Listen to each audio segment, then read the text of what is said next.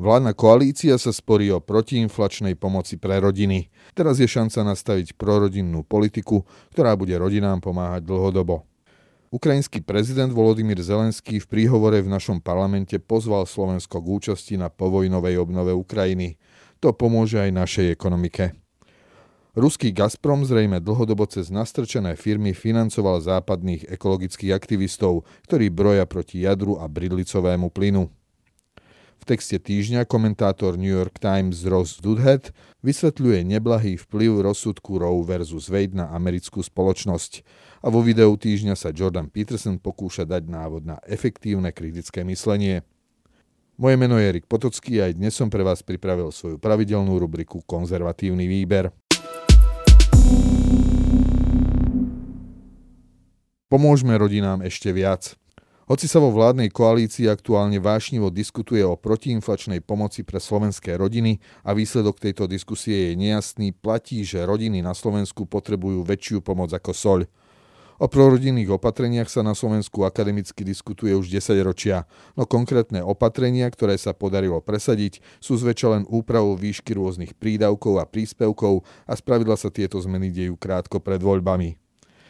Najväčšiu položku o výdavkoch tvoria tradične potraviny a náklady na bývanie, vrátane energií. Hoci ich ceny sú v zásade pre všetkých rovnaké, pre tie najohrozenejšie skupiny vyčerpajú výdavky na tieto položky väčšiu časť, ak nie takmer celý príjem. Slovenské rodiny sú pritom skupinou, ktorá je u nás najviac ohrozená chudobou. Popri skupine osamelo žijúcich dôchodcov sú na tom materiálne najhoršie rodiny s troma a viac deťmi a neúplné rodiny, kde jeden rodič vychováva jedno alebo viacero detí, či už ide o matku samoživiteľku, matku či otca po rozvode, alebo vdovu či vdovca. Údaje sú zo štatistického úradu za rok dvetisícdvadsaťjeden. Z hľadiska vplyvu inflácie sa však jej zásah na rodiny s malými deťmi násobí viacerými výdavkami, s ktorými si už dôchodcovia tak povediac nemusia robiť starosti. Len zlomok seniorov nad šesťdesiatpäť rokov je zaťažených splácaním hypotéky. V posledných mesiacoch banky unizono zvyšovali úroky pri úveroch na bývanie. Malé deti vyžadujú aj vyššie výdavky na oblečenie a obuv. Ak sa aj dospelí dokážu uskromniť, deti jednoducho zo svojho oblečenia vyrastú. V prvých rokoch starostlivosti o dieťa navyše aj pri úplnej rodine vypadáva jeden príjem. Neskôr prichádzajú nevyhnutné výdavky na škôlku, pričom v niektorých regiónoch majú šťastie tí, ktorí nemusia veľkú časť príjmu investovať do súkromného zariadenia. Popri tom má matka dieťaťa naďalej neisté postavenie na trhu práce. Buď si prácu hľadá len veľmi ťažko, alebo je odkázaná prijať prakticky akékoľvek platové podmienky, len aby aspoň čosi do rodinného rozpočtu priniesla. A čím sú deti staršie, pribúdajú ďalšie náklady v rôznych krúžkoch. Do výdavkov vstupuje ešte jeden dôležitý faktor.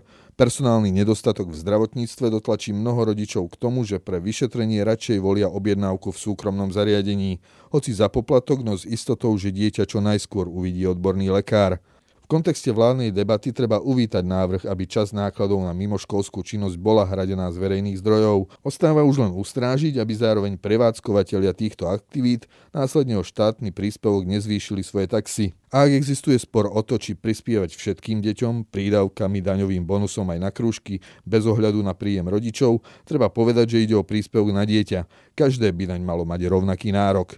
V slovenských podmienkach totiž tzv. Adresnosť spravidla končí tak, že pri nastavenej hranici sa k príspevkom nedostanú aj ľudia, ktorí hranicu prekročia len o zo pár eur. A naopak rôzni špekulanti si ho aj vďaka známostiam po úradoch užívajú, aj keď ani zďaleka netrú biedu. Vláda by preto mala nájsť odvahu aj na väčšiu podporu rodín. Od masívnejšieho daňového zvýhodnenia pracujúcich rodičov, cez podporu lacnejších hypoték pre mladé rodiny, podporu rodinného podnikania, dostatočnú kapacitu škôlok a škôl aj s nevyhnutnou dostupnosťou primárnej zdravotnej starostlivosti pre deti.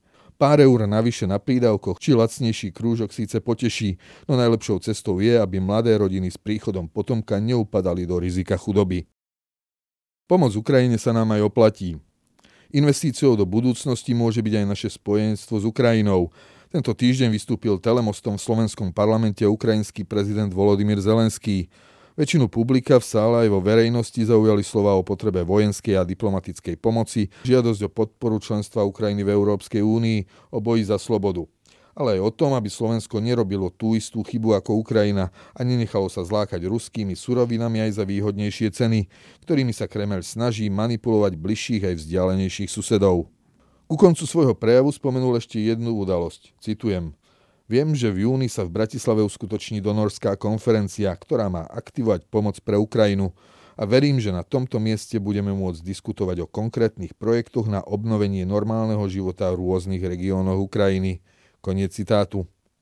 To, čo v týchto slovách ukrajinského prezidenta nezaznelo explicitne, možno dočítať medzi riadkami. Ide o jasný signál ponuky na spoluprácu pri povojnovej obnove Ukrajiny. Škody, ktoré spôsobila ruská invázia, sa už dnes rátajú na miliardy eur a minimálne miliardy sa budú investovať na nápravu toho, čo bolo materiálne zničené. Naším národným záujmom by mala byť aj hospodárska prosperita krajiny a možnosť ba priam ponuka toho, aby sa na rekonštrukcii zničenej Ukrajiny podielali aj slovenské firmy, znamená budúce pracovné miesta pre stovky, možno tisíce Slovákov.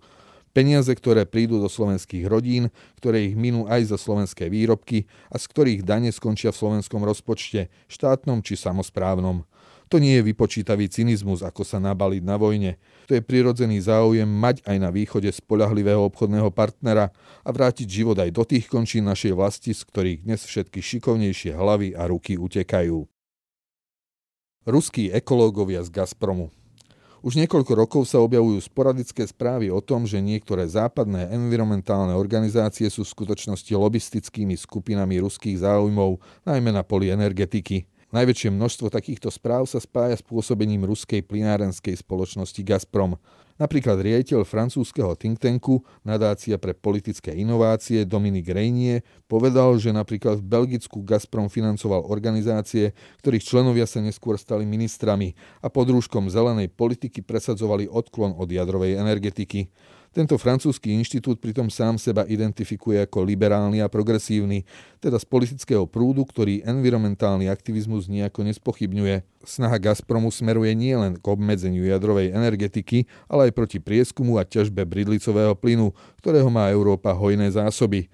Ak by si totiž krajiny únie dokázali z vlastných zdrojov zabezpečiť dostatok plynu či jadrovými elektrárňami dostatok elektriny, nepotrebovali by ruský plyn, ktorý dodáva, áno, Gazprom.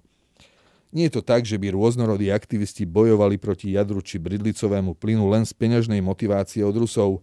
Cez rôzne schránkové firmy však Kremeľ dokáže finančne pomôcť ich aktivitám tak, aby boli dostatočne viditeľné a zasiahli verejnú mienku. Viaceré podozrenia z minulých rokov zmapoval Gatestone Institute. Ukážkovým príkladom je nemecká environmentálna organizácia Naturschutzstiftung Deutsche Ostsee, ktorej prispelo na činnosť desiatimi miliónmi eur konzorcium Nord Stream dva.